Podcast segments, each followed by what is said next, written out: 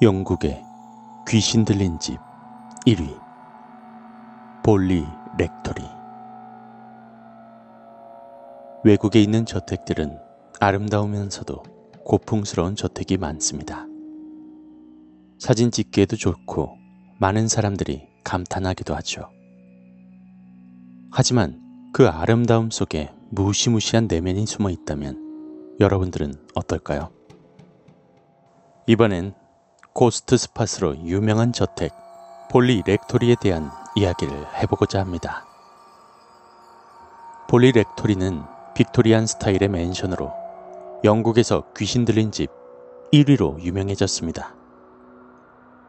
볼리 렉토리는 원래 베네딕트 수도원이 위치하고 있다가 1863년에 세워졌죠.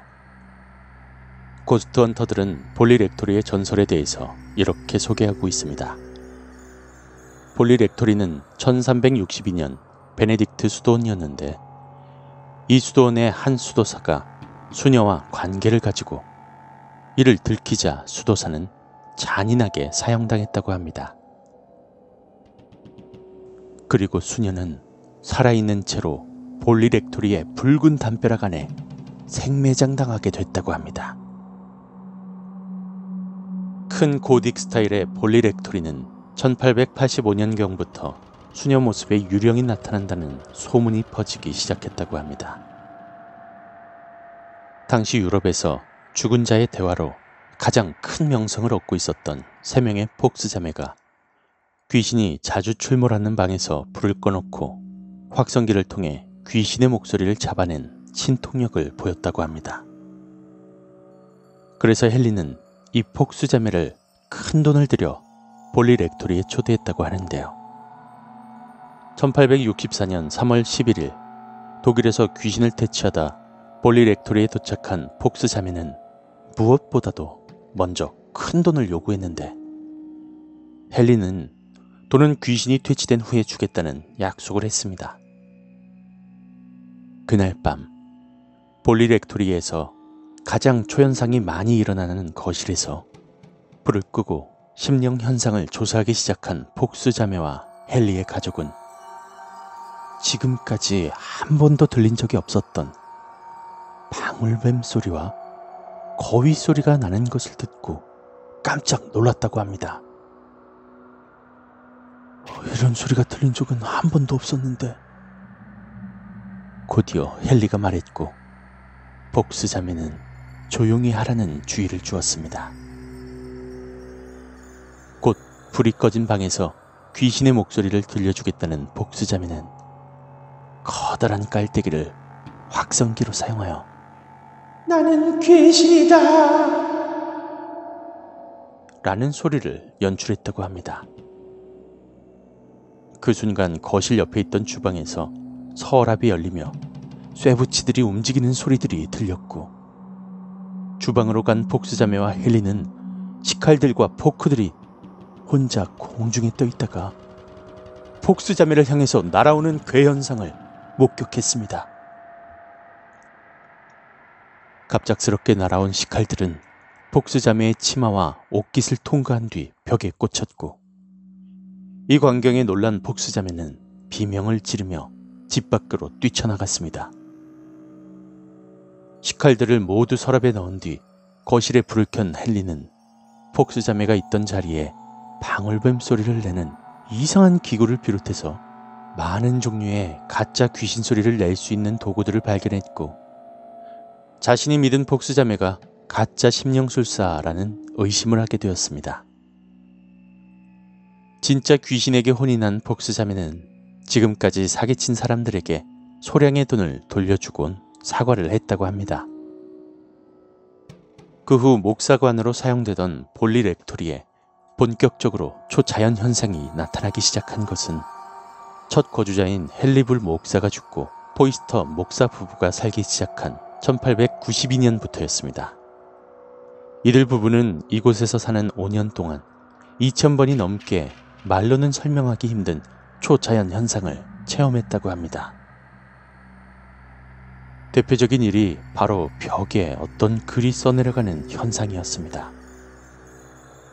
그 유령의 이름은 라일이라고 하며 자신의 원한을 풀어달라고 하소연한 글을 써내려갔다고 합니다. 처음엔 아내가 그냥 읽기만 하고 넘어갔다고 하는데요. 그러자 유령은 원한을 풀어달라며 계속해서 그녀를 괴롭혔습니다. 그러던 어느 날 그녀는 도저히 참을 수가 없어 왜 우리를 괴롭히느냐라고 물어보니 유령이 이렇게 대답했다고 합니다. 너희들이 나의 뼈를 밟고 있기 때문이야. 그녀는 남편에게 지하실을 파서 그들의 원한을 풀어주자고 제안했지만 남편은 거절하며 그 유령들을 반드시 퇴치할 것이라며 엑소시즘을 계속해서 시도했지만 실패했다고 합니다. 그리고 5년 동안 살다가 포기한 채 이사를 갔다고 합니다. 다음으로 또 한 부부가 이 집으로 이사를 오게 되었는데 귀신이 나온다는 소문은 들었지만 대수롭지 않게 생각했다고 합니다. 그냥 뜬 소문일 것이라고 생각한 것이죠. 그러나 잿더리가 날아와 머리를 때리거나 밤마다 이상한 소리와 함께 물건들이 날아다니는 현상을 겪고 나자 유령의 존재를 믿을 수밖에 없었다고 합니다. 그러던 어느 날 도저히 참을 수가 없다며 남편이 우리 가족들 좀 그만 괴롭히라고 소리쳤습니다. 그러자 주방에서 갑자기 원인 모를 불길이 치솟았는데요.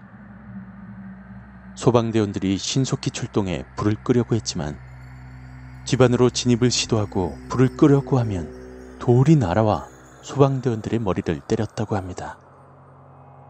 그리곤 순식간에 집 전체가 불길에 휩싸여 잿더미가 되고 말았다고 합니다.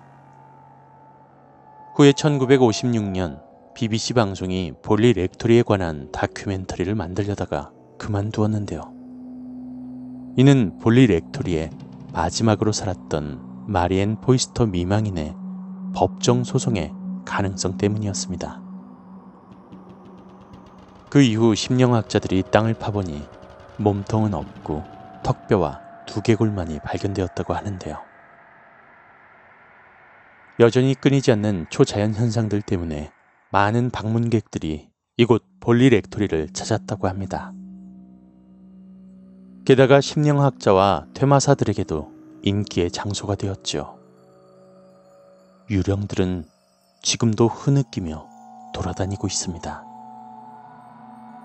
지금까지도 카메라로 사진을 찍으면 유령이 찍히고 허공에 떠 있는 돌 등의 현상이 계속되고 있다고 합니다. 그리고 저택에서 불이 나기 전 캠브리지 대학으로 옮겨진 오르간이 있는데 이 오르간은 아직도 밤마다 혼자 소리를 낸다고 합니다.